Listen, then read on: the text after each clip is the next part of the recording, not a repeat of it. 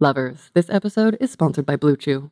We all know that there is more to confidence in the bedroom or the kitchen or the sex club or a stairwell or the woods or wherever you are. There's so much more to sex wherever you do it than just jackhammering away. But if all you're missing in your relationship is some mutually beneficial stiffness, check out BlueChew.com. Blue Chew is a unique online service that delivers the same active ingredients as Viagra, Cialis, and Levitra, but in chewable tablets and at a fraction of the cost. You can take them anytime, day or night, so you can plan ahead or be ready whenever an opportunity rises. The process is simple. Sign up at bluechew.com, consult with one of their licensed medical providers, and once you are approved, you'll receive a prescription within days. The best part, it's all done online, so no visits to the doctor's office with the doctors that never got trained in sex ed and how to talk to people about it, plus no waiting in line at the pharmacy. Blue Chew's tablets are made in the USA and prepared and shipped direct to your door in a discreet pack. They say that there is nothing sexier than confidence, and Blue Chew can help give you confidence where it counts. Of course, I know you sweet listeners know that using confidence to connect, if you can be confident enough to be really vulnerable with someone, to communicate, to create a safe space that you occupy together, that is super hot. That's the foundation of a connection. And if you have a boner, that can definitely help you do certain things that you know that I love, just as long as you don't skip all the other stuff too. Blue Chew and I want you to have better sex. Discover your options at bluechew.com. And as they say, chew it and do it. And we've got a special deal for our listeners. Try Blue Chew free when you use our promo code LOVER. At checkout, you just pay $5 shipping. That is bluechew.com, promo code LOVER to receive your first month free. Visit bluechew.com for more details and important safety information. And thank you to Blue Chew for sponsoring the podcast. $5,000. That's the average amount of money people in the U.S. are now spending on gas in a year. Five grand. That's crazy. If you drive, you have to download Upside, the free app that gives you cash back every time you get gas. That's right, you can earn real cash back with Upside just by buying the gas you're already buying. You can literally start earning cash back today. I use Upside every time I fill up, and I've already made around two, three hundred dollars. You're putting gas in your car anyway. Why not get real cash back? If you like free money, download Upside. I'm saving the cash I earn from using Upside to help pay for a vacation later this year. Download the free Upside app now to earn cash back every time you buy gas. Use promo code SAVE to get an extra 25 cents per gallon on your first tank. You can cash out anytime right to your bank, PayPal, or a gift card for Amazon and other brands. Just download the free Upside app and use promo code SAVE for a 25 cents per gallon bonus on your first tank. That's code SAVE for a 25 cents per gallon bonus.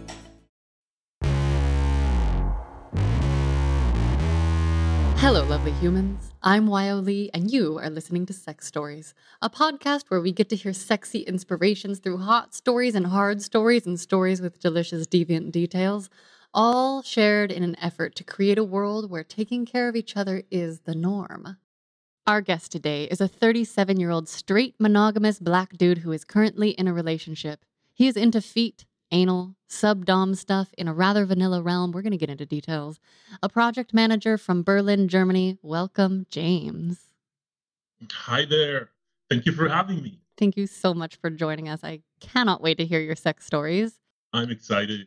Can you tell our listeners today, on a scale of 1 to 10, with 10 being the most full of shame and 1 being the least, where do you fall today? Between a 2 and 4. Okay. It really depends on how much trust I have with either someone I'm discussing sex with or someone I am actually having sex with. And familiarity really makes a difference for me. Okay. If something is new, we're getting to know each other, I definitely have more shame than, for example, with friends. Like I know all my friends naked.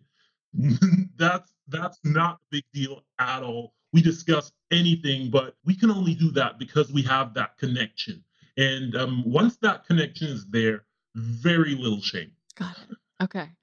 And can you give us a little snapshot of what your sex life is like right now?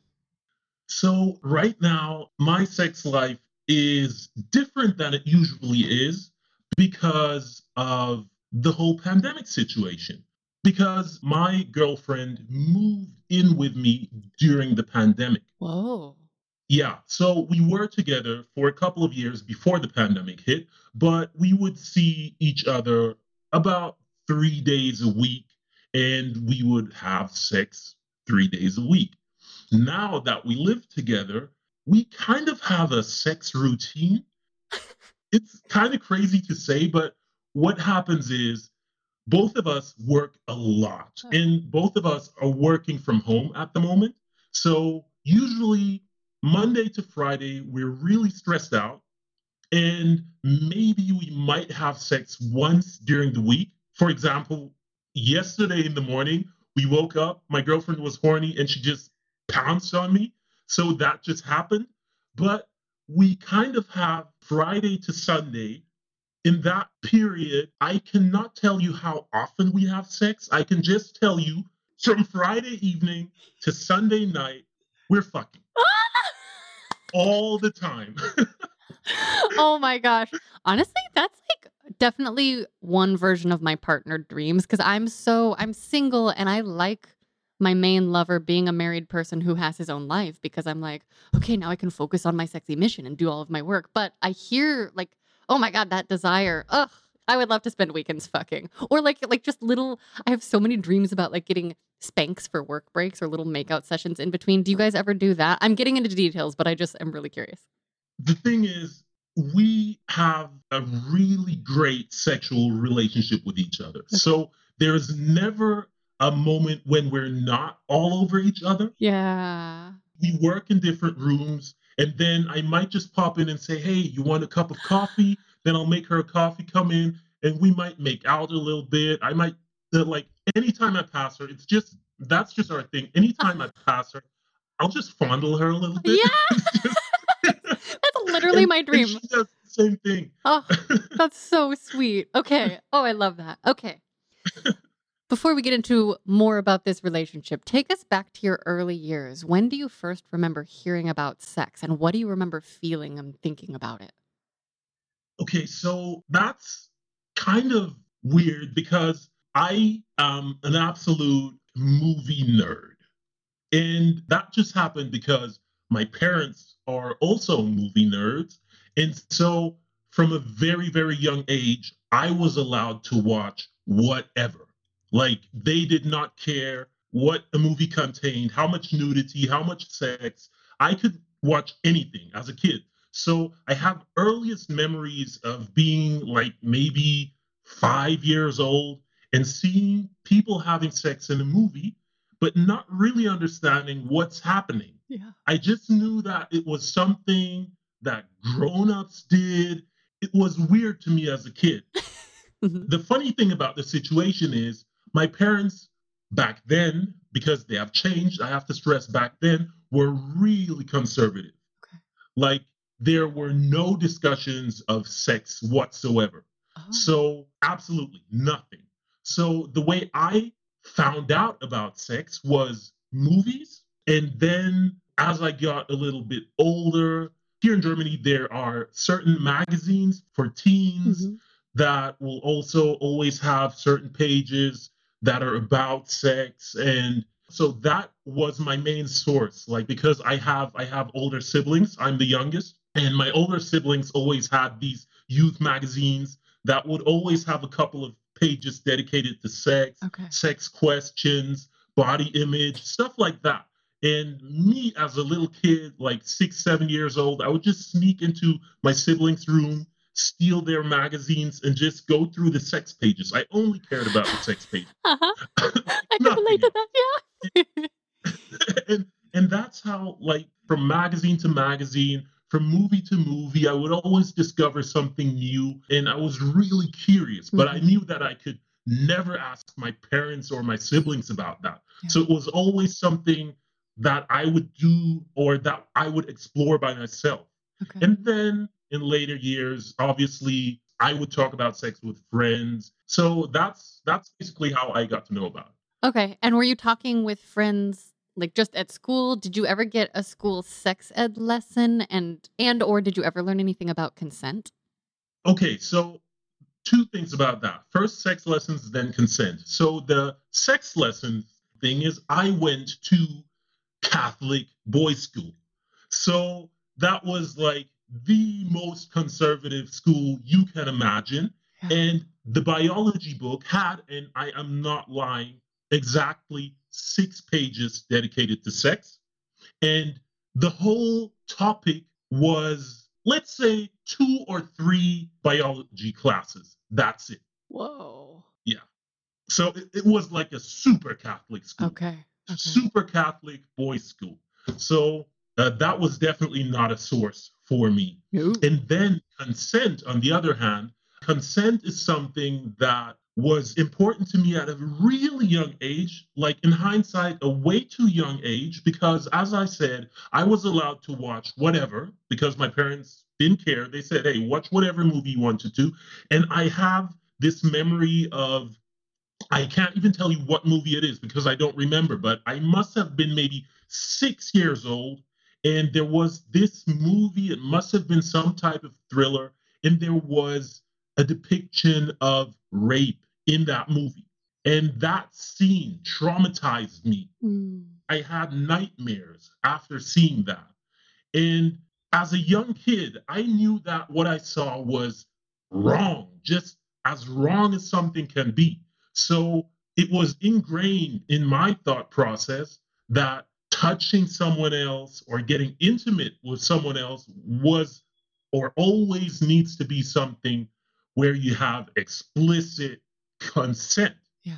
So, yeah. I mean, now I can say, thanks to that movie, consent was a huge topic for me very early on. But as a kid, I was just traumatized. I was seriously traumatized. Yeah. Did you ever have conversations as an older person about consent, or how did you kind of, or was it just in your young person brain and you were like, I will always ask, I will always make sure, because it's a big topic? Absolutely, absolutely. So my first sexual experiences with a partner were also not really that consensual. So that was the next trauma. Okay. I just always felt that I never wanted to be in a position where I am lacking when it comes to making sure that whoever I am getting intimate with, whoever I am having sex with, really wants this to happen and is enjoying themselves. Yeah. That is just super, super, super important to me.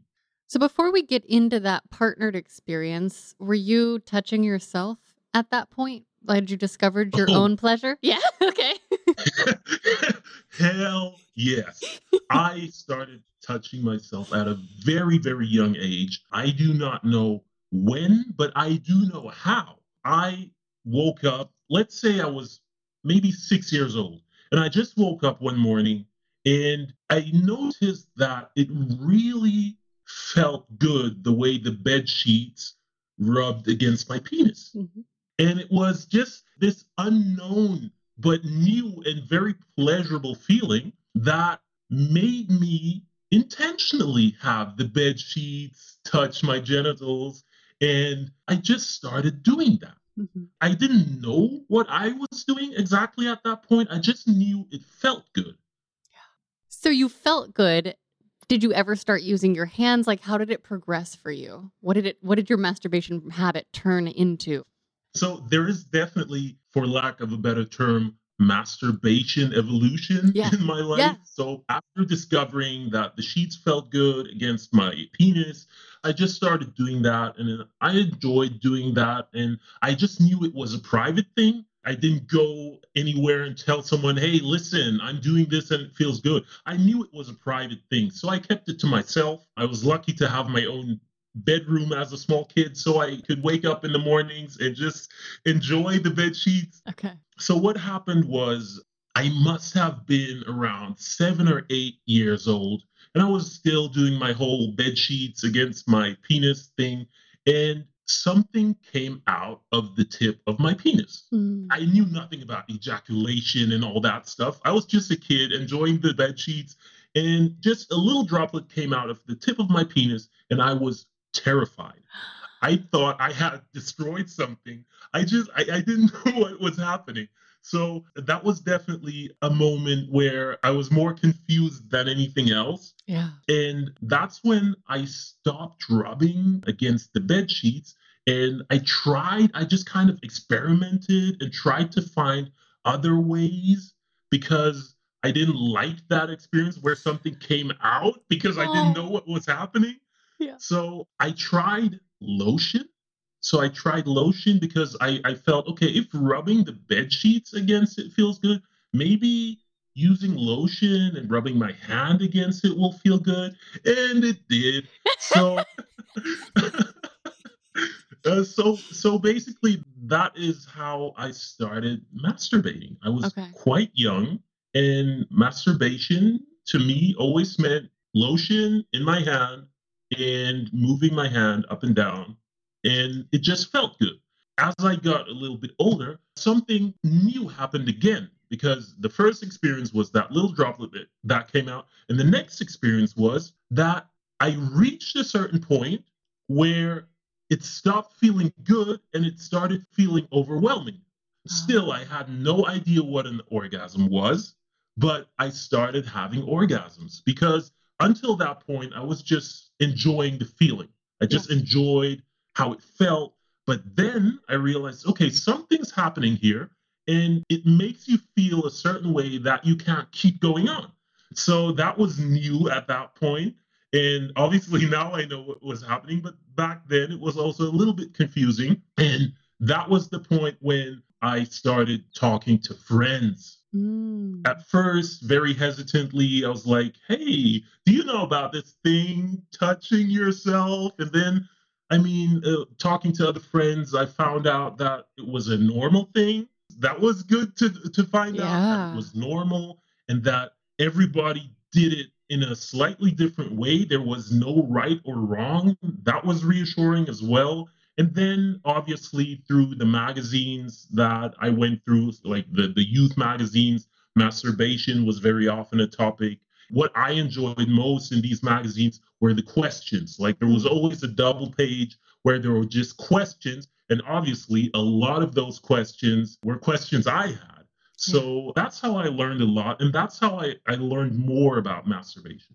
And where in that journey, if you can remember, did you stop being afraid? I assume you're no longer afraid of things coming out of your penis. When did that kind of click for you? So I definitely found out through one of those magazines that it was normal that something came out the top. Yeah. Cool. Uh, yeah. And now, can you walk us through your formative partnered experiences and include the details that kind of shaped you into the sexual being that you are? Yes. So I, as a kid, was always very tall and never looked my age. Okay. So when I was 11 years old, I could easily pass as a 16 year old Whoa. because I was really tall and I didn't look like a kid, but I was a kid. Like Yeah. 11 years old, I enjoyed sports. Obviously, I enjoyed playing with my Legos and all that stuff, but I was really cu- curious about sex. At that point, I knew a lot from magazines and movies and all that. So I, I had some solid knowledge, but it was not that I had the desire to have sex at that point. That hadn't developed really. But as I mentioned, I was playing sports at that time. And the sports team, I played volleyball. So the sports team had this kind of tournament that took place in Spain. So my entire volleyball team went from Germany to Spain and we stayed there for one week. So everyone from the team um, stayed at a different Spanish family. So Oh. basically they adopted us for that week. And um, so there was a culture program. Obviously the tournament took place. And it was a whole planned week. And during that week it was not only a boys tournament but also um, a girls tournament. So ages i think 10 to 18 maybe. And there was this one spanish girl that somehow was interested in me because obviously there was a team from Germany and I was the only black kid on the team. So she took an interest in me um, maybe second or third day. And apart from thank you, I knew no Spanish whatsoever. She knew just very, very basic English and obviously no German Yeah. but still somehow she signaled that she would like to spend time with me. I was just uh, happy that someone was interested in me because I am back then even more than now a very introverted person. Mm. I don't I don't approach people easily. So I was quite happy that she approached me. She was smiling all the time and very happy and we kind of communicated with our hands and gestures and I felt flattered Yeah. during that week we just she took me to see her friends and her family, and people were just talking over my head. I had no idea what was happening, but I just, I mean, it, it was a cool situation. So then one evening, what happened was that I think I forgot to mention that she was six years older than me. Oh, wow. And one evening, what happened was we were at her place in her room at her home. And I honestly cannot tell you what she was telling me, but I do know that she was asking me questions about sexual experiences and whatever. So obviously, she kissed me and then she started touching me. And I was quite overwhelmed because I didn't know what was happening really. Yeah. But it didn't slip into my mind to say anything like stop or or give me more time or anything. I just Yeah. felt like, okay, this is happening. Okay, so this is happening. She knew what she wanted. I had no idea what I wanted. I was more confused than anything else. But what happened was basically she, um, we got naked, we were kissing, and then we basically went through all the bases really quickly. And she knew exactly what she wanted. So she would motion, do this, do that. And that's how it happened. And afterwards, I didn't feel great about it but I was just confused about the whole Yeah. the whole situation. It was it was just a weird situation because it never did it pop in my mind to say no or let's go slower. It was just this situation where this beautiful older girl was interested in me and she wanted to have sex with me. So yeah, I guess I needed to let it happen. That was my thought process. Yeah. Wow. Yeah. Were you able to speak about that to anyone, or it sounds like you lived in an environment where you mostly kept things to yourself? I didn't speak to anyone about it because I I felt a certain sense of shame about the whole thing. Hmm. So I just kept it to myself. Yeah. Wow. How did that affect your young sexual being going forward? I feel that the consequences of that one situation really stayed with me until I matured to my my early 20s because Oh, wow. what happened after that situation was I really didn't want to have anything to do with sex um, anymore. I still enjoyed it with myself. That Yeah. was that was one Okay. thing because I was in control and I knew what I liked and what I didn't like. So that didn't change anything. But that experience really messed with my, for lack of a better term, sexual confidence. Yeah. Because the next time I was in a situation where I was about to have sex, my penis did not work. It Mhm. simply did not work. Mhm. And it really didn't make a difference how aroused I was. It was just, there was something, there was something in my head that did not allow me to get a full erection and have sex. Yeah. So I'm speaking of many years of sexual frustration because that situation, it happened once. And from then on, it was stuck in my head. Anytime I was about to have sex, the only thought in my head was, please get hard, please get hard, please get hard, oh, please get hard. no. And- Obviously, that doesn't work that way. yeah. Yeah. So many years of frustration followed. Yeah, that's like just a repeating anxiety loop.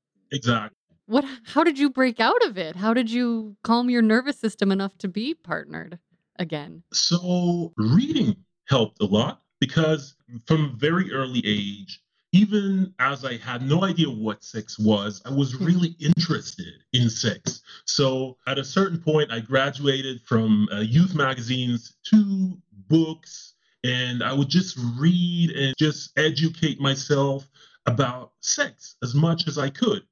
What happened was that the more I read, I just realized that it is not normal to be able to have sex at any time Yeah. and to be a dude that has a super hard dick all the time. I just realized, hey, listen, this is how your body works. In nine out of 10 cases, you will not get an erection because this is just manifested in your head.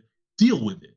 Yeah. And once I realized that I just need to relax, I just need to realize that it might happen or it might not happen. that's when things really got better. Oh, Because I would start my sexual encounters with a disclaimer and I would say stuff like, hey, listen, the way my body works is there's a 50 50 chance that we will have sex tonight. It might not work. I just want to let you know beforehand, and we can still have a lot of fun without penetration. So that was my shtick. That's how I just handled the situation. And so I had good experiences and bad experiences with that. I mean, obviously, I have been with women who are like, what the fuck? Like, uh, what's wrong with you? But at that point, I didn't care anymore because I knew how my body works. I knew what is healthy, and I knew that it was not healthy to always have that thought in my head oh my God, I need to be rock hard now in order to have sex. I just thought it's going to work or it's not going to work. Deal Oh. with it.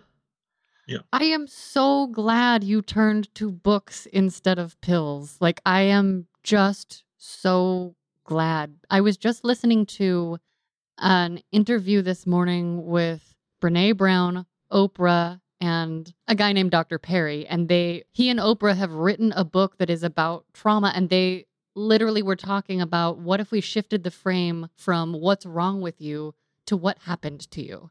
And so just hearing you utter those words, I'm like, yes, and and talking so much about trauma that comes in all ways and and the little ways that we don't account for it and then just how it can build into the rest of our lives. And so I just want to like take a moment to honor the fact that you listened to your body and then figured out what it needed and the fact that you were able to say to your partners like, "Hey, here's what happens."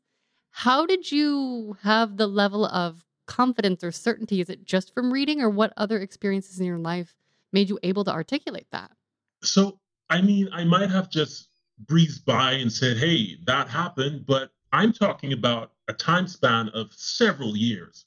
Like from that Okay. one experience when I was 11 to having the confidence to say, hey, I know how my body works and this might happen or it might not happen. Um, that was maybe when I was 21. Got it. So there was years of sexual frustration, years of really bad experiences. Mm. And just during that phase, I reached a point where I just told myself, I do not want this anymore. I do not want to be afraid of not being able to perform. I am who I am. And anybody who wants to be with me needs to deal with this Yeah. that was uh, the solution for me personally. And what's really important is this is my personal experience. I cannot say that this works for everyone, but Mhm. it worked for me. Beautiful. Do you want to share any specific experiences from that time frame that maybe included hardness or not hardness or oral stuff or just kind of get into the specifics of some of those experiences as you reached 21 and then we'll kind of go from there? Yeah, so I don't want to say that it was an immediate consequence of that experience when I was 11, but until I was in my mid 20s, I never had a sexual partner that was my age or younger than me.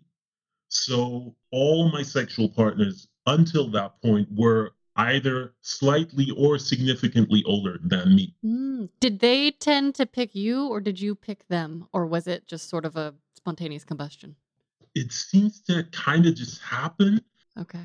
because un- until my let's say beginning of my 20s i always looked much older than i actually was Got it. Okay.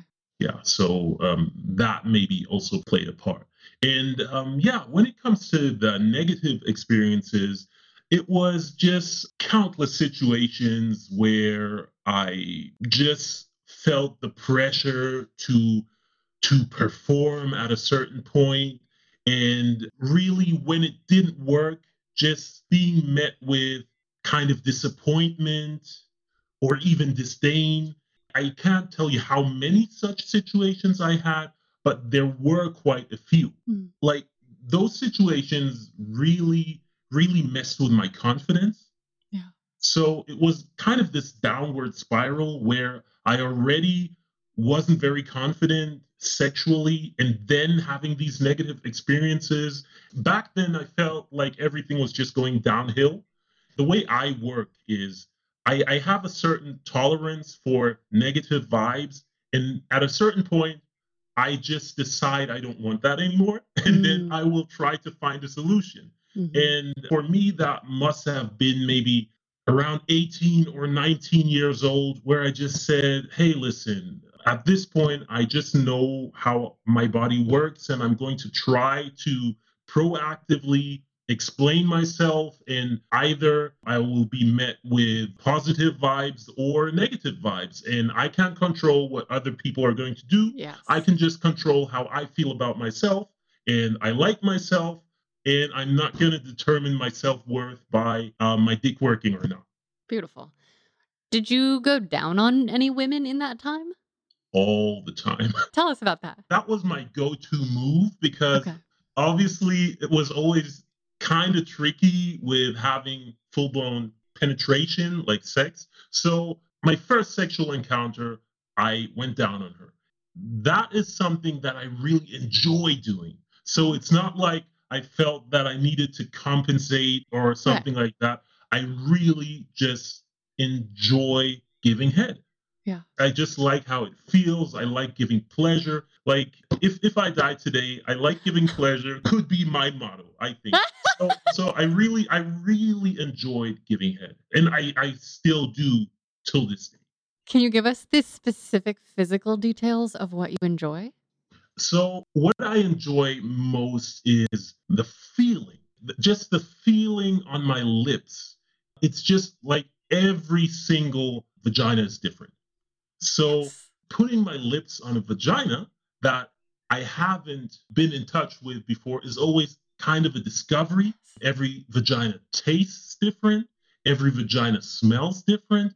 So I don't know. There's there is a certain sense of excitement, and I really enjoy that discovery, finding out what really works because everyone is sensitive in a different way. Somebody might like to be sucked really hard. Somebody might like just to be licked, or maybe some fingers added, no fingers added, and just that discovery that exceeds only cunnilingus. Like just Yeah. sex in general, I really love the discovery of what a sexual partner likes and also dislikes because everyone's different. And I feel that the best sex is when partners just move towards each other.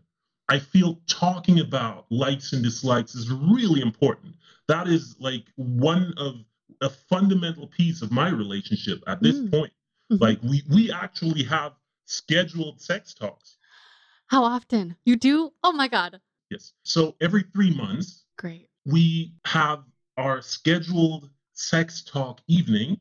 So my girlfriend and I just get naked. We lie down on the couch.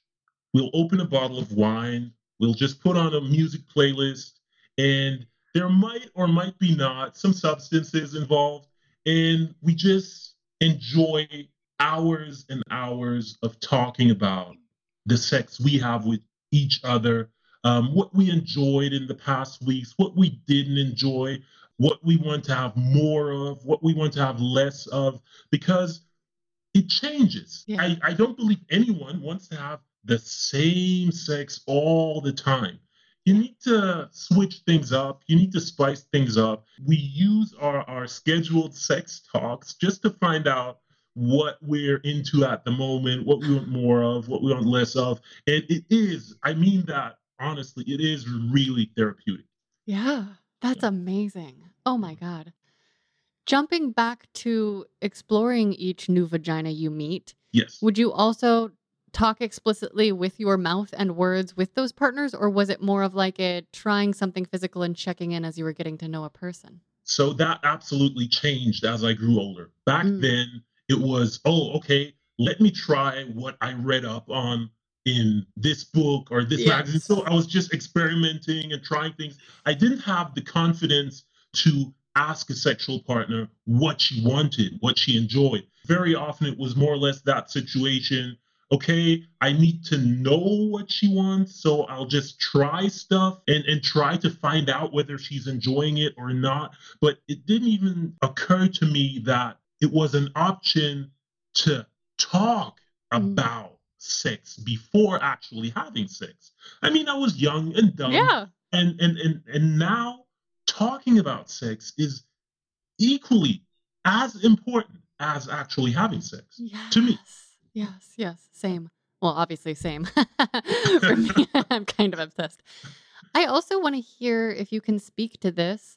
What was the experience of having, it sounds like deep pleasure from going down on a partner in your body at the same time as like some penis anxiety?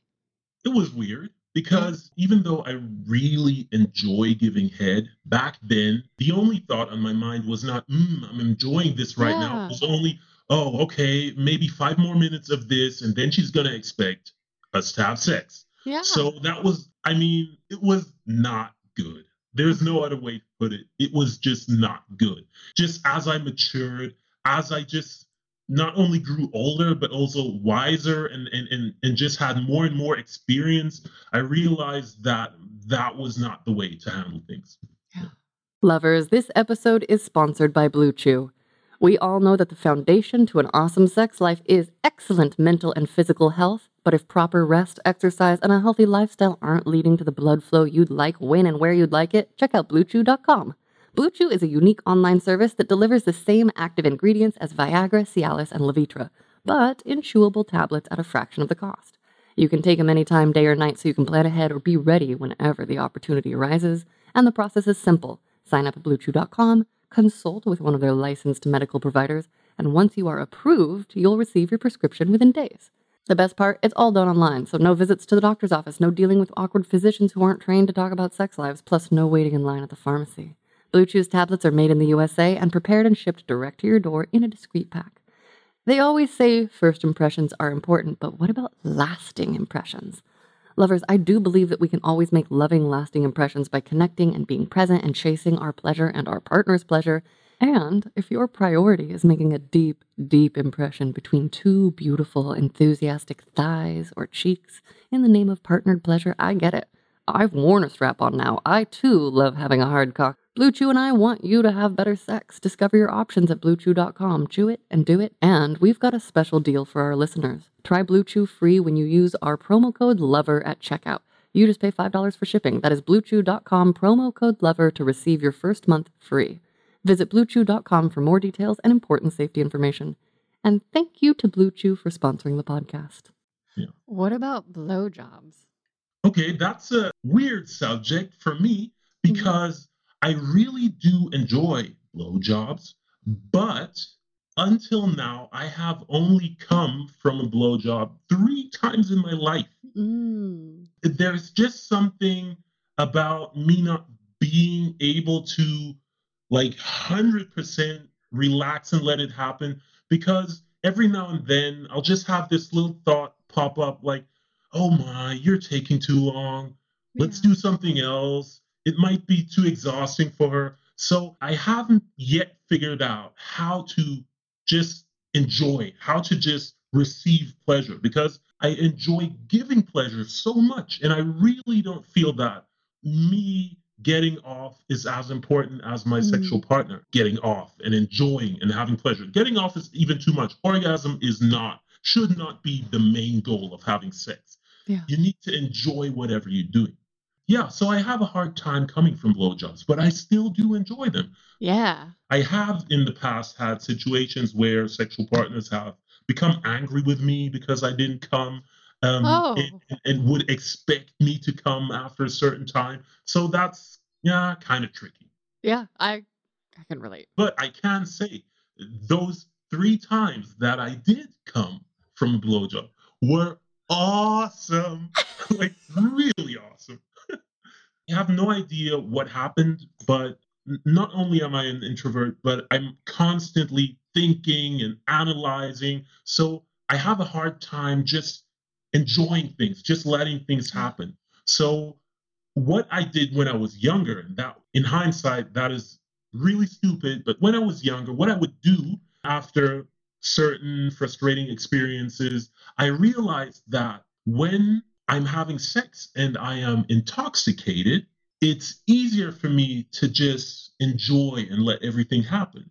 So, also, my problems with getting hard occurred less and less if I was intoxicated. Mhm. So, like maybe when I was 17, 18, or yeah, let's say no, rather 19, I just made that connection and I started, if I would go out on a date and I knew, okay, maybe we might get intimate, I would just make sure that I have a certain level of intoxication because that would guarantee that I could have sex and I could enjoy it without thinking everything through all the time. Obviously, that is a really unhealthy thing to do, and it is definitely not a solution. But back then, that was my quick fix. Mm-hmm, hmm And I think it's also important to say for you, for your personal physical body, how intoxicated. Because I know also at a certain point, penises stop working when the intoxication levels get too high. You know, so it sounds like maybe there's a happy medium. I'm a little bit different when it comes Okay. to that because Yeah. I have never experienced not getting it up when I was really, really, really drunk. Like when I get absolutely, oh, this sounds so wrong, but I have to say it. When I get absolutely shit faced, I can have sex for hours. But see, this is the stuff that we need to hear from different because every body is different. And so that's Yeah. why I think it's so important, like you said earlier, like this is you, your story, your body. That's it. Wow. Okay. Because I know a lot of dudes talk about whiskey dick, and I just am curious how that works. Okay. So whiskey is my favorite drink, and whiskey works wonders for Your whiskey dick is very hard. Amazing. Okay. Okay. So as you started figuring yourself out, what else did you discover that you loved about sex? So, beginning from age 21 until I think like mid or end of 20s, I was always in a relationship. Mm. And let me say, sexual turning point was a book I read that was called, I, I still have it in my bookshelf. It's called Wild Thing by a guy named, he's American, uh, Paul Joannides is his name, I think. And this book, I don't know, maybe 500, 600 pages, is just this manifesto of enjoying sex without shame.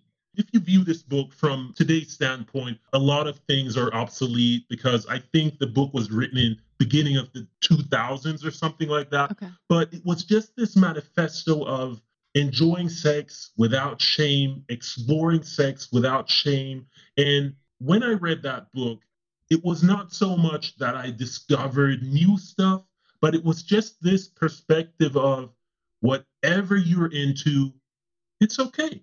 It's okay. You there, you do not need to be ashamed for your sexual preferences. Mm. And that book was a turning point for me because it gave me this new energy, this new sense of, hey, I need to explore. I need to explore more to find out what I like and what I don't like. Because how else am I going to find out unless I try?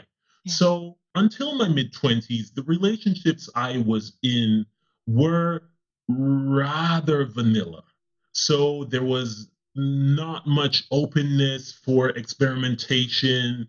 It was mainly just the usual hey, couple of positions, don't put it there, don't do that. So there, there was not much exploration going on. So obviously, I was very into my girlfriends at that time. So I just felt that, okay, this is not the time and place to explore. Yeah. Uh, I'm going to respect my partner. I'm going to respect my partner's boundaries. But there was this curiosity there. I knew that I wanted to try stuff. And I always tried to make it a topic and try to say, hey, how about we try this? Or how about we try that? But I really wasn't able to explore as much as I would have liked to Mhm. until I did meet my then girlfriend when I was in my mid 20s. And she was more open than partners in my previous relationships to explore stuff. Yeah. And we would just try things, explore, try to find out what we enjoy, what we don't enjoy. And that was actually the first relationship where anal sex wasn't just something that we would maybe try once a year and see whether or not it works out, but it was a fundamental part of our sex life Uh-huh. because she was into it, I was absolutely into it, and we enjoyed it so much. Like we were together for four years, I think, and in four years, we actually had phases where we would have exclusively anal sex for weeks and weeks just because we enjoyed it so much. Whoa. I mean, when it comes to anal sex, communication is key. yeah. So just to make sure that everything feels good, that preparation is in order. So I don't want to say more than anything else, but anal sex is one of those things where you need to talk about it. You Mhm. cannot just let it happen. yeah. And absolutely not. And we were, we were just on the same page when it came to that. And we had lots of really, really great anal sex. And that just opened the floodgates for me to try more because for the first time in my life, I was with a partner who was down to try different stuff. And back then, I would say that our very regular anal sex was, how should I put this? Maybe the most outrageous thing we did. Other than Okay. that, there was a lot of sex outdoors. A lot. Like where? so it began one evening when we were out partying. We were both super drunk. We stumbled out of the club, and just round the corner of the club, there was this bench. And we looked at each other. We just felt like we really want to have sex right now. And it was really cold outside, but we didn't care. We were drunk, and we just, uh, like, I sat on the bench. She just sat on me, and we had really great sex. Mm. And that experience triggered our desire to just explore having sex outdoors. So we would plan where we could go and where we could have sex without getting caught. But the risk of getting caught was always part of the whole thing because that's what makes it spicy. So highlights are definitely having sex in the woods, in a park, and we would always make sure that there is the risk of getting caught, but we didn't actually want to get caught. Like, as I said, I am at heart an introvert. I don't want people to see me having sex. I don't care if people see me having sex, but I don't plan for it. One very, very, very fond memory, and me being a huge film buff, a super nerd, was us being in a cinema and not an empty cinema, but a full cinema. It was sold out. And we sat in the last row and had really great sex while the movie was on. I cannot tell you which movie that was. I only know that we really had great sex because that experience of being surrounded by so many people and just being between all those people and having sex without anyone knowing was an absolute thrill. Was she like on your lap or were you just like reaching over to each other or was there a blanket? Like how did you how did you do it logistically speaking?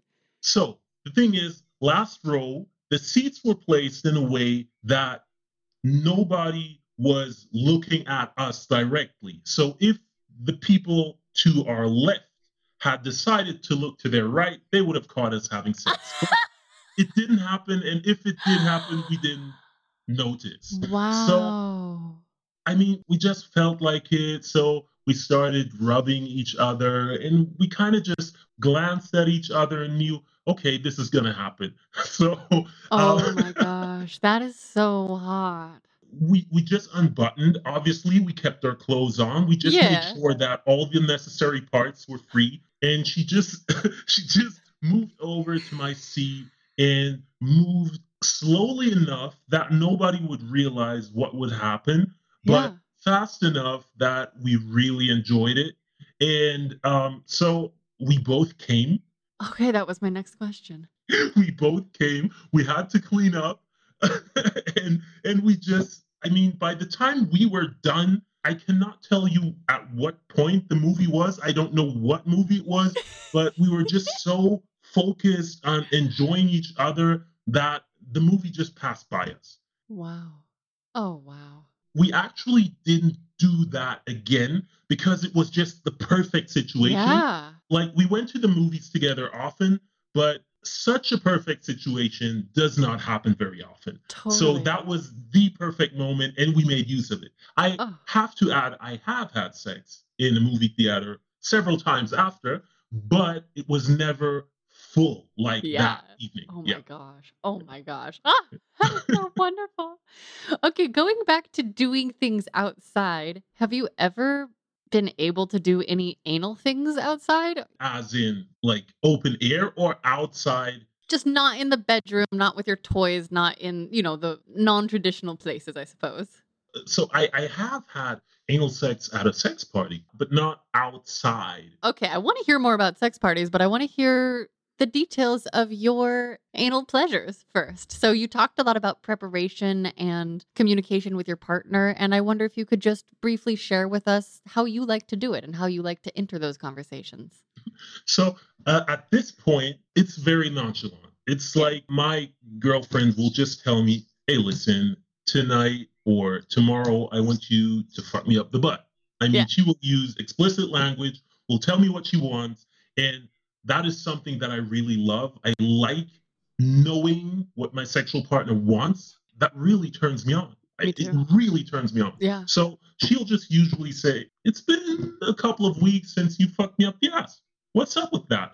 And, and we'll just make sure that we, um, so once that's scheduled, it's all about preparation. So she will do an enema beforehand, and then we will take a lot of time. So it's not Mm. like, hey, we're gonna have anal sex. I'm gonna put my dick up her ass. No, that's Yeah, not how yeah. it works. So we really take our time, and um, she might maybe sometimes she'll just like right now in this home office situation, she might just maybe like uh, Friday afternoon, she she might come over to my office room and say, hey, by the way, I've had the butt plug in for the last three hours. So I just know what's gonna happen That's because awesome. she'll just signal to me what's going to happen or what she wants because for me it's really really really really important that she's a hundred percent into it and that we take our time. So as i said after the whole enema preparation she might have her butt plug in for a couple of hours or maybe just shortly beforehand. And then we usually start just by having vaginal sex just to warm up and everything. Then lots of lube lots Yeah. and lots of lube. And then what we usually do is i will just start with the tip and then i will let her control what happens. So i'll let her control how deep i penetrate her. And there's this certain like we've been together for years now so there's not that much communication necessary anymore. Mhm. so at a certain point when she's moving up and down the shaft like Yeah. at a certain point i just know okay now it's my turn to move and then we just vibe off each other as long as we enjoy it Beautiful. Do you play with your own asshole at all? i do not derive pleasure from having my ass played with i have in the past had an extremely slutty phase during that phase i had one sexual encounter with a woman who was absolutely into eating ass. Mm-hmm. and it, that was one of the first things she told me like we we met on one of the dating apps and and she was like uh, listen if we meet i'm gonna eat your ass. And i was like hold up hold up. I, I i am not sure about that.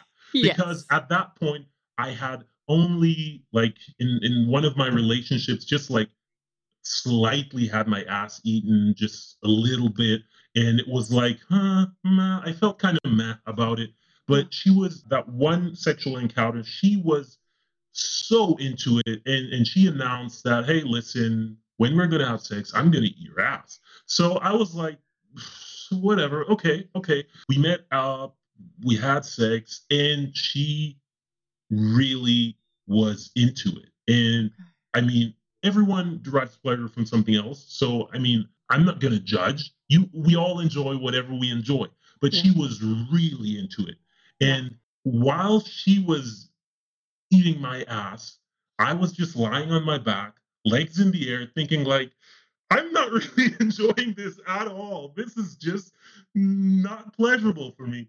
I, I didn't I didn't have the heart to tell her to stop, so I just let her go at it because I saw how much she enjoyed it. Lovers, we are going to take a quick pause for a word from our sponsor, and they have given me notes to do a sultry female voice, so I'm very excited and I'm going to do my best. Did you know the Fleur app is a safe place to open up, embrace your desires, and find like minded people? This is the story of one couple who found the threesome of their dreams, discovered a new level of shared passion, and stepped into a whole other realm of possibilities, all thanks to Fleur. As life's routines settled in, Robert and Lucy found themselves yearning to explore uncharted territories. So they downloaded Fleur and embarked upon a thrilling journey of sensual experimentation, learning more about each other's desires in the process. Open minded and adventurous, Robert and Lucy dreamt of adding a new dimension to their intimacy, sharing the touch of another woman, being witnessed and connecting in a way that transcends the ordinary. In Fleur's diverse and accepting community, Lucy connected with Emily, a babe craving the same experiences. So they invited Robert to the conversation. The chemistry built and anticipation heightened as they exchanged messages until finally their agreed upon date night arrived. A gorgeous hotel was the setting for their evening of pleasure, passion, and connection, a shared exploration that fulfilled each party's desires. Fleur app celebrates the beauty of open minded connections. It's a platform where fantasies come to life and desires are embraced without judgment. For couples seeking adventure with others or individuals keen on exploring, Fleur invites us all to a world where every desire is a possibility waiting to unfold. Download Fleur now, express your desires freely, and find like minded people today. Also, during that slutty phase, I kind of had a hard time saying no sometimes. So I just let it happen, but Mhm. I didn't enjoy it. Mm, I really didn't enjoy it. mhm, mhm. It's just not for me. Yeah, yeah. I hear I hear a willingness to explore and I also hear a willingness to be uncomfortable in you. Yeah. You know, and I, I can recognize that in my own self. And also those moments where you're like, I don't know how to about face and get out of this now. okay, so what else have you been enjoying? How did you get into BDSM stuff? Walk us through your pleasures. So I moved to Berlin about eight years ago. And the turning point for me in my life to make that decision to finally move to Berlin was my then relationship ending. Mm. And the relationship ended horribly, like really bad. Oh. So I just told myself, hey, listen, you are not going to get into a relationship for the next couple of years. You're just going to enjoy me time. Like, I just made the decision to spend the next couple of years dealing with myself, my own thoughts, and, and developing as a person. And part of that development as a person for me was sexual exploration. Up till that point, I had absolutely no experience with dating apps and all that stuff because obviously I was in relationships. Um, it's really important for me to be faithful if that is what one has agreed upon in a relationship. But I just said, listen, I'm going to download all the apps and I'm going to have as much sex as possible. yeah. Okay. Berlin is definitely the place to be if that is something that you're looking for because I made so many experiences just meeting different people, having sex with different people, just exploring my likes and my dislikes because I feel and this is this goes beyond sex in life. We can only know what we like and dislike if we have some kind of experience. I mean, Yes. obviously there are bad things and there are things that we have to dislike by default, but in a realm of what one likes sexually, I feel that exploration is key because I discovered a lot about myself as a person sexually and obviously my likes and dislikes. Mm-hmm. So when I started with dating apps, I more or less just, and, and that's why I have to stress it was an extremely slutty phase. I was more or less just down for whatever. Mm. And it was just a lot of no strings attached, just meeting up, having sex. obviously shitty, shitty experiences during that phase, but also like really, really great experiences during that phase. And even though I always say it was my super slutty phase, it's not that I was just like switching sexual partners on a daily basis or anything during that phase that spanned for four years altogether um, there were sexual partners i had sex with over the the span of a year or Yeah. half a year and then there might have been other partners during that time as well. So i was never exclusive and i was never in in a relationship but definitely various friends with benefits agreements and the, the reason i'm mentioning that is in my experience just having no strings attached sex with one person couple of hours or a couple of minutes after you've met and then never seeing each other again is to me not very fulfilling Same. because I feel that sex really gets good when you get to explore each other. And Yeah. having sex once is not enough to explore each other. I mean, you have to find out what does the other person like? What do they Yeah. not like? And even though I did have sex with many different people, the most enjoyable experiences were with sexual partners I was with for a longer time than just a one time thing. I definitely got my feelings hurt during that phase, and I definitely hurt feelings during that phase. Okay. I just feel that the most fulfilling sex one can have is when when you really get to explore each other.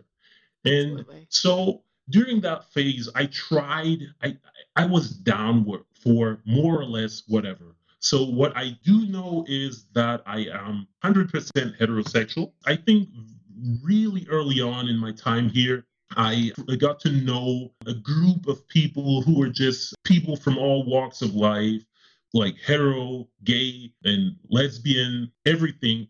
And we hung out a lot. And there was this kind of vibe that we were all somehow attracted to each other because even though I know that I am not sexually attracted to men, I can appreciate an attractive man. Yeah. Like, yeah. so during that phase, like one of the guys in that group uh, took an interest in me. So just one evening when we were out, out partying, he kind of approached me and kissed me and told me that he was really into me. And I was extremely flattered. I was really flattered because that's that was a really good looking guy, but also I knew that I really felt nothing in in terms of sexual attraction. And that was something that I knew at a very, very early point. Uh, during my youth, I also had a phase where I was questioning my Mhm. sexuality, whether or not I maybe also or exclusively like dudes. But I just realized that the feeling I get when I'm attracted to someone is very specific. And it never happened with men. Mm. So I, I just knew for myself and for sure that that was something I didn't have the need to explore more. Yeah. Because uh, this might sound really weird, but when I feel sexually attracted to someone, I have a very specific feeling in my gut region. Cool. Yeah, it's it's really weird. Like if if I see someone I'm really attracted to, I get this feeling, and Mhm. it, it just it just never happened with men. So I Mm. just knew um, that was something I didn't um, want to explore more. Yeah. Other than that, I was more or less down for whatever, and I had many different sexual encounters. And one thing with me is also I don't have a type. It's not like Yeah. same. some some people will say hey i only like tall people or short people or attraction for me just works in a way where it's not about physical appearance exclusively but it's also about what type of vibe i have with someone Yes. because i have had situations where i have i met someone who like just objectively speaking was super beautiful on Yep. a dating app we would go on a date and the first couple of words coming out of that person's mouth were so unattractive to me that i lost all interested. Yep. all interest even though that person was objectively attractive whereas on the flip side i have had experiences where i just was like huh, man, I'll just go to this date, but I'm not really into it. And then I would meet this person and we were just on the same page. We would just, Yeah. that would make someone so attractive to me. So the way I work is not not just appearance, but also also how how we how we how we vibe with each other. I really don't know how to explain it better than that. Yeah. It's just the feeling. That's the feeling. I can relate to that so hard. I would like to ask you in this moment, during this slutty phase, Mhm. what conversations were you having around health and safety? And how did you keep your emotional self safe as well? So my emotional self, I definitely didn't Okay. um, keep safe. Well, you I heard that you took risks. I also see that you are alive and pretty well today. So it sounds like I think there's something about the risk tolerance and like how did you recover when you got hurt or did hurting? Just telling myself to get over it, really. There's Mm. not that much to it. It was just, I mean, I had situations where I did realize that I was developing feelings for someone, and then the other person would cut things off. And I would just avoid self pity and more or less just hang out more with friends, go to sports more often, Yes. just distract myself to get over it. Yeah, absolutely. One thing I have to be 100% honest during that phase, I did have a, a couple of encounters where, and I, I say this fully knowing that I am absolutely not proud of it, but where I just let things happen, even though that should have not been the case. Because when I was in my early 20s, I had a pregnancy scare once, Mm. and that situation just taught me to always better be safe than sorry. And I kind of was lacking in that department in the beginning. Mhm. And like in between meeting different partners, I met one woman with whom I had a sexual relationship for several months. Mhm. And she basically just laid the ground rules and said, hey, listen, I'm going to have sex with other people. You're going to have sex with other people. Always use a condom Yeah. always make sure that you're safe. And I also will always make sure that I'm safe. And that just just the fact that we we had this kind of relationship for that time span just made me really really insist way more on being safe. Yeah. I mean, the cliche is that it's usually dudes who are like, oh no, let's not use a condom. But believe me, I had so many encounters where women told me, oh come on, just leave the condom. Wow. It's it's kind of shocking Yeah. because we're all here, we're all having sex with different partners. It's really, really important to be safe. So I have to admit that I was I don't have a spotless resume, but especially now nowadays and also back then I usually made sure that we were safe. Okay, Beautiful. Okay, so can you tell us some of the things that you love specifically about your dominant and or submissive self? Like what lights you up in that realm? Okay, so also I have no idea whether or not this has a little bit to do with my experience when I was a kid, like that one experience when I was 11. But back then, she was kind of rough. Like Mm. she sat on my face and, and was kind of rough. And even though I was confused back then, there was this element of pleasure to it, definitely.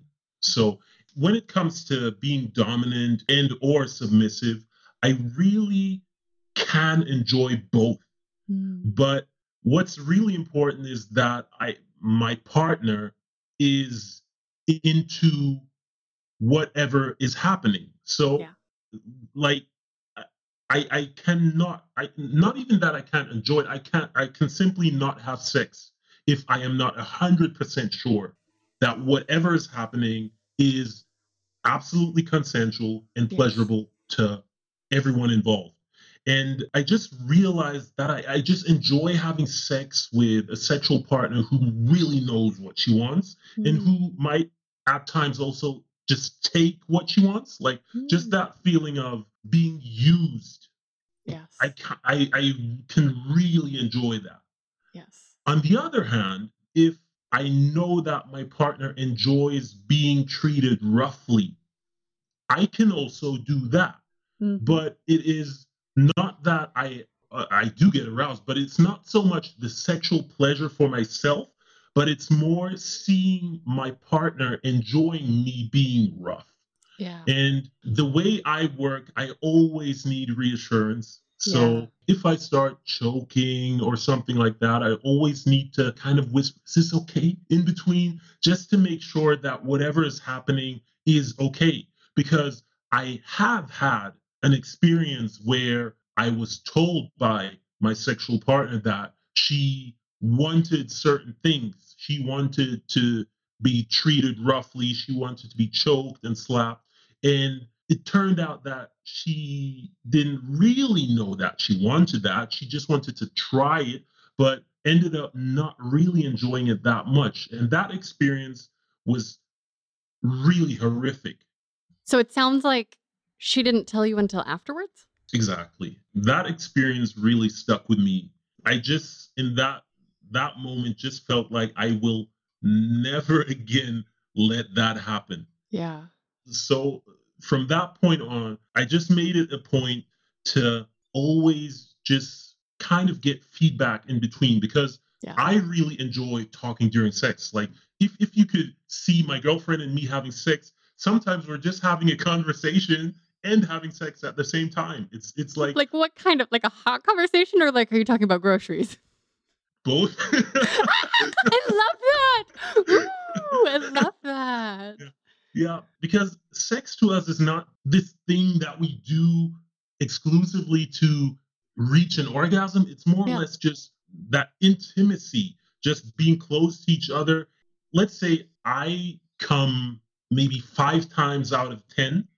Okay. So it's not like that sex ends with me coming. Yeah. Uh, yeah. Sex ends when we decide that we want it to end, and it can Yeah. go for five minutes and it can go for five hours, depending on what mood we're in. How much time you have. Yes, I can relate to that.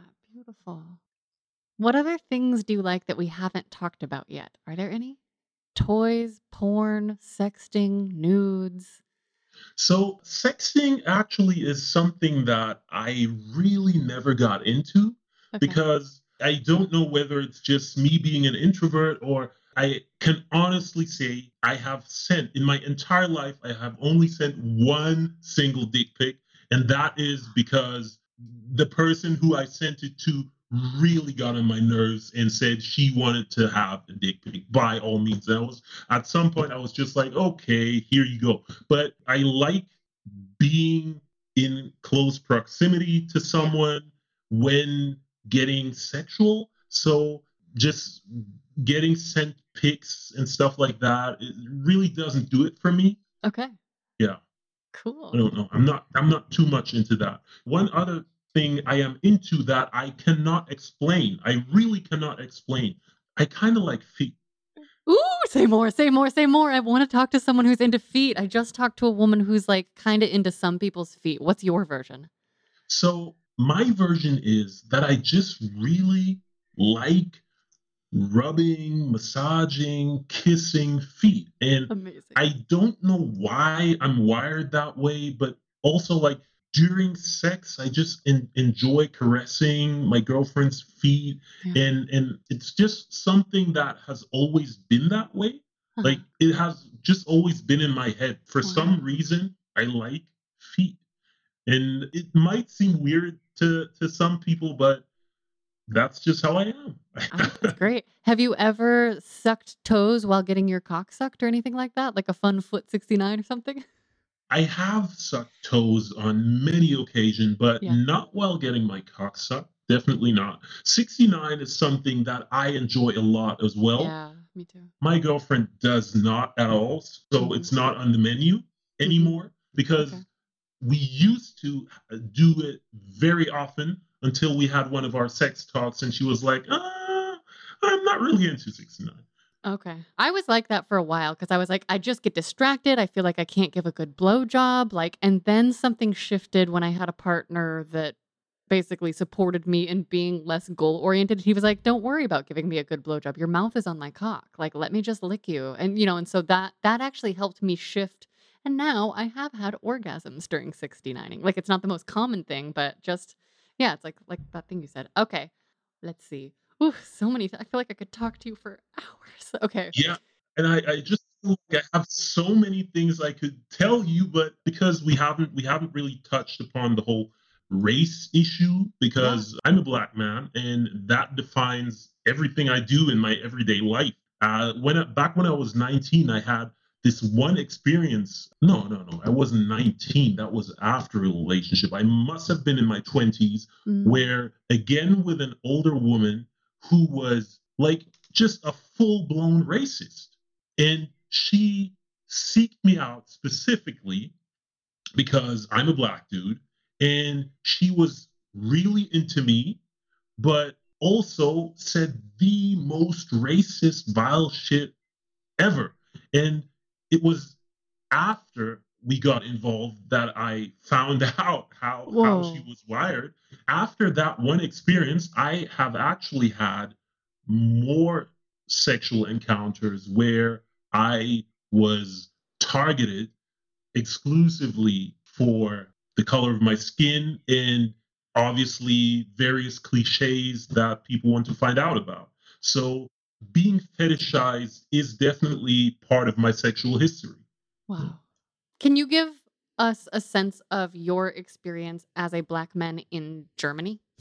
Like because I I know I know some of my friends' stories who are Americans, but what's just the felt sense just brief I know that's a huge question, but so maybe so maybe just like that maybe you answered it as it pertains to your sex life but if there's anything else to say i want to give space for it okay so i'll give two answers so when it comes to my sex life i can make it short a lot of expectations of me having a ginormous dick mm-hmm.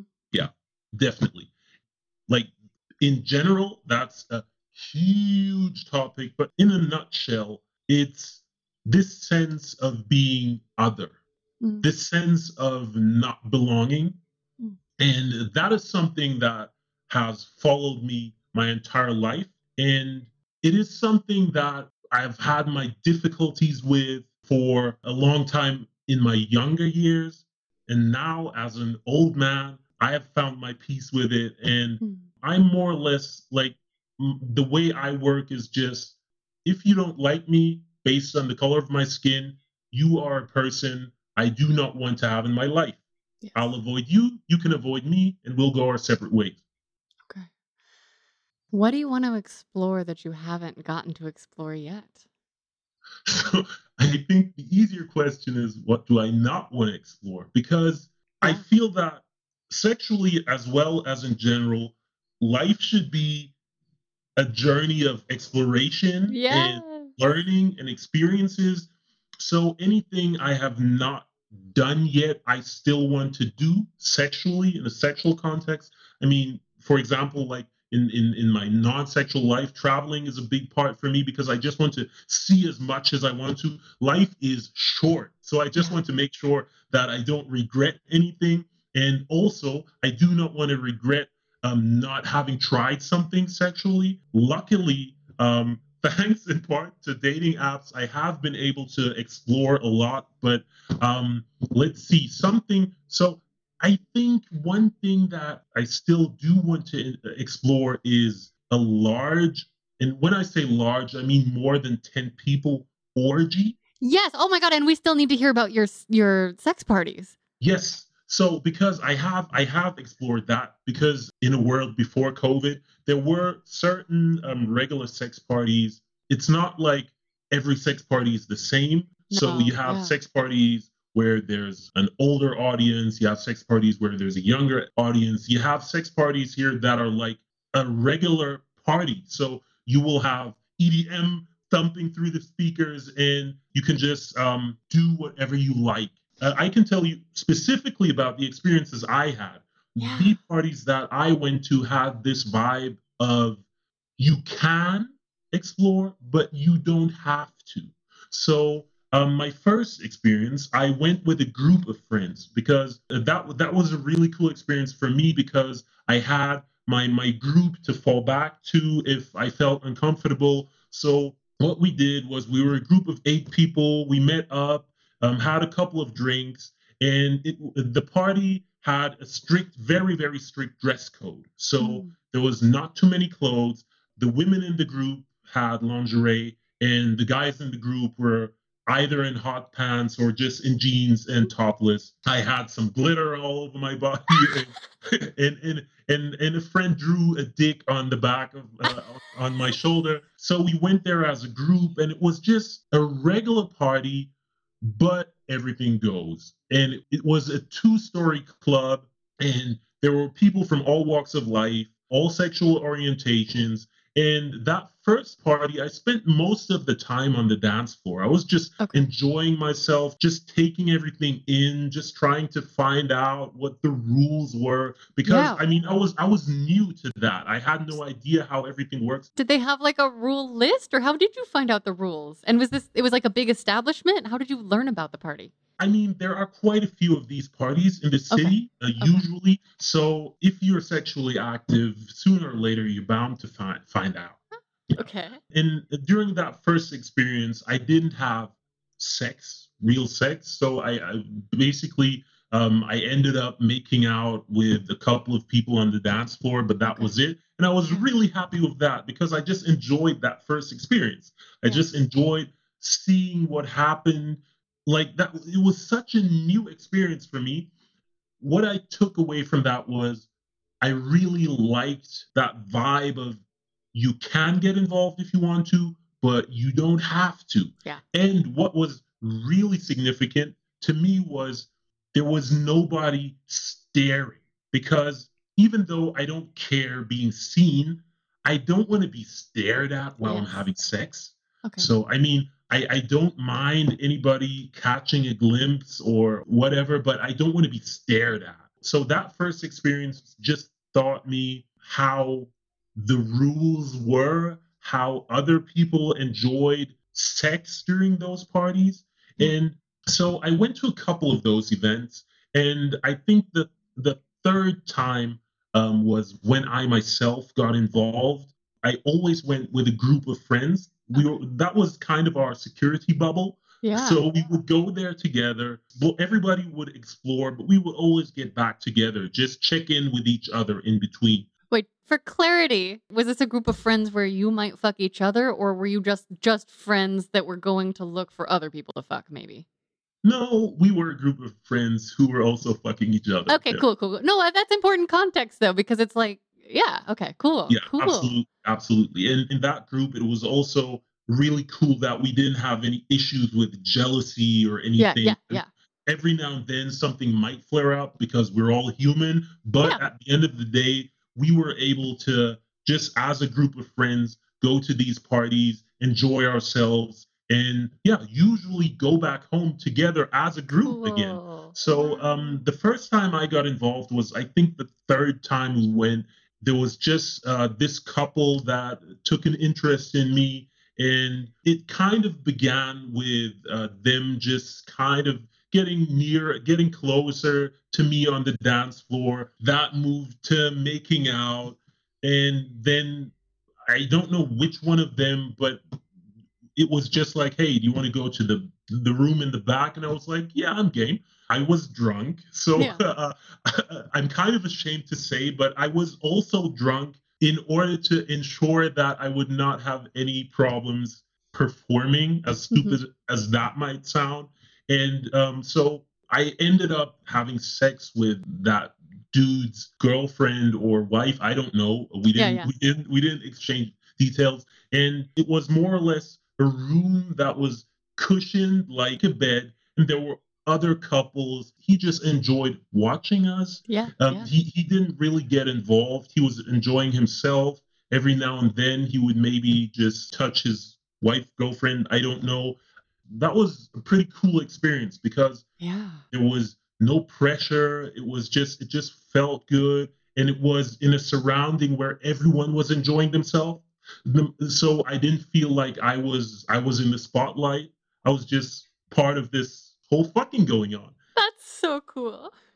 Also, that, that makes me happy for introverts everywhere to hear you describe yourself as an introvert and then to hear this experience for you.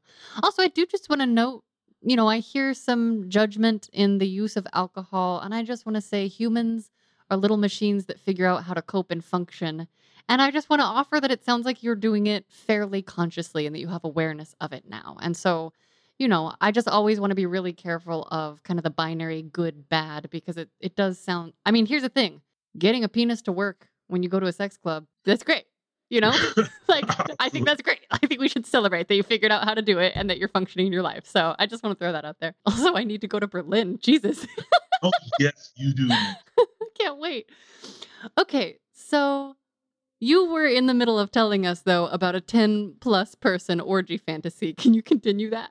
So the thing is, if you go to a sex party, you're surrounded by usually strangers, unless you're there with a group of friends like I was but it was never a situation where we all were involved in the same room or with the same people, maybe two or three at once, but never as a group. And what I really do want to explore is just a group of not necessarily friends, but people who are familiar with each, with yeah. each other, so not strangers, and and at least ten people just enjoying each other. I just have this fantasy of being surrounded by people I I am attracted to, I like, and and and us just having sex. I love that. I love that. What overall hopes do you have for your sex life going forward? Not necessarily specific fantasies, but just how do you want your sex life to unfold from here? Um, I want my sex life to be as good as it is at the moment because I am really happy with my sex life as Yay. it is now. Yeah. okay. If you could go back in time and give younger you a piece of sexual advice, what age or ages would you pick and what would you say? I would definitely pick myself as an 11 year old and I would tell myself to not just let things happen to me, but to speak up for myself. Beautiful. Yeah. Do you have a sex question for me? I have a question for you. I'm not okay. quite sure that it's 100% a sex question, but everything for me is a sex question. So okay, that's perfect. so, as I've said many times, I'm an introvert. So I am not really big on social media or presenting myself publicly. And you, um, despite being an introvert yourself, are a very public person. That brings attention with it. And how do you handle that attention? That seems so overwhelming to me. It's very overwhelming to me. And what I am learning as our beautiful audience continues to grow is that I am more incredibly shy about being a public persona than I could ever have imagined. But I'm not actually shy about people knowing the things about me. Like, there is some part of me that does not mind the idea of sharing all of my vulnerable thoughts and feelings. Okay. And what I'm also able to do by anchoring myself in this mission that I really believe in is sort of take the focus off of myself, even though I'm here. What I hope to be doing is to offer permission to people to join me to whatever degree they're comfortable. But what I'm learning over and over again, while it's really uncomfortable sometimes to get some of the strange or rude or salacious or gross reactions from people, is that I am able to stay anchored, kind of like you were saying earlier about anchoring myself to friends, anchoring myself to loved ones, but I'm also weirdly anchored in the connection to a broader community of people. And so while there is a part of me that is like weirded out about walking and talking on a live stream, and that's hard for me. So I keep doing it to practice. I love connecting with people one on one. I love hearing people's personal stories. And what I see over and over again is that the more we connect together, the more that actually, like, the things that I like about being an introvert are like bubbling to the surface, if that makes sense. Like you said, like watching from the edges of the room and like looking for those moments of connection. I'm not the person that can walk into the room and be like, hi, I'm here. Let's get the party started. Although people do expect that from me in a way that I'm just like, but that's not what I am. And so being able to find ways, I think, to celebrate my introvert self and inviting other people into it is what helps me stay anchored. And also, my nervous system is freaking out half the time. And so that's why that's why I invite people to breathe with me before we actually hit the record button because I still spin out all the time. And that is I think a part of the anxiety that has made sex hard for me my whole life with partners. Cuz it's scary to let people in. It is. It is absolutely. If I was a religious person, I would say you're doing the Lord's work. Honestly. Thank you. I mean, I myself would have never imagined speaking to someone in this kind of public forum, but mm. your podcast inspired me to want to share, even though I am an introvert. And that is awesome. That means that you're doing something really, really great and important. Thank you. That means so much to me because I feel the same way. I am so strangely shy in many ways. And I think the shares that you have offered us here today are so valuable and so beautiful. And I'm just excited for more of us to keep learning from each other. James, thank you for being on the podcast. Thank you for having me. Ah, mmm. The first taste of rare bourbon you finally got your hands on. That's nice. At caskers.com, we make this experience easy. Caskers is a one stop spirit curator with an impressive selection of exclusive, sought after, rare, and household names in the realm of premium spirits and champagne. Discover the top flavors of the year now by going to caskers.com and using code WELCOME10 for $10 off your first purchase. Get $10 off your first purchase with code WELCOME10 at caskers.com.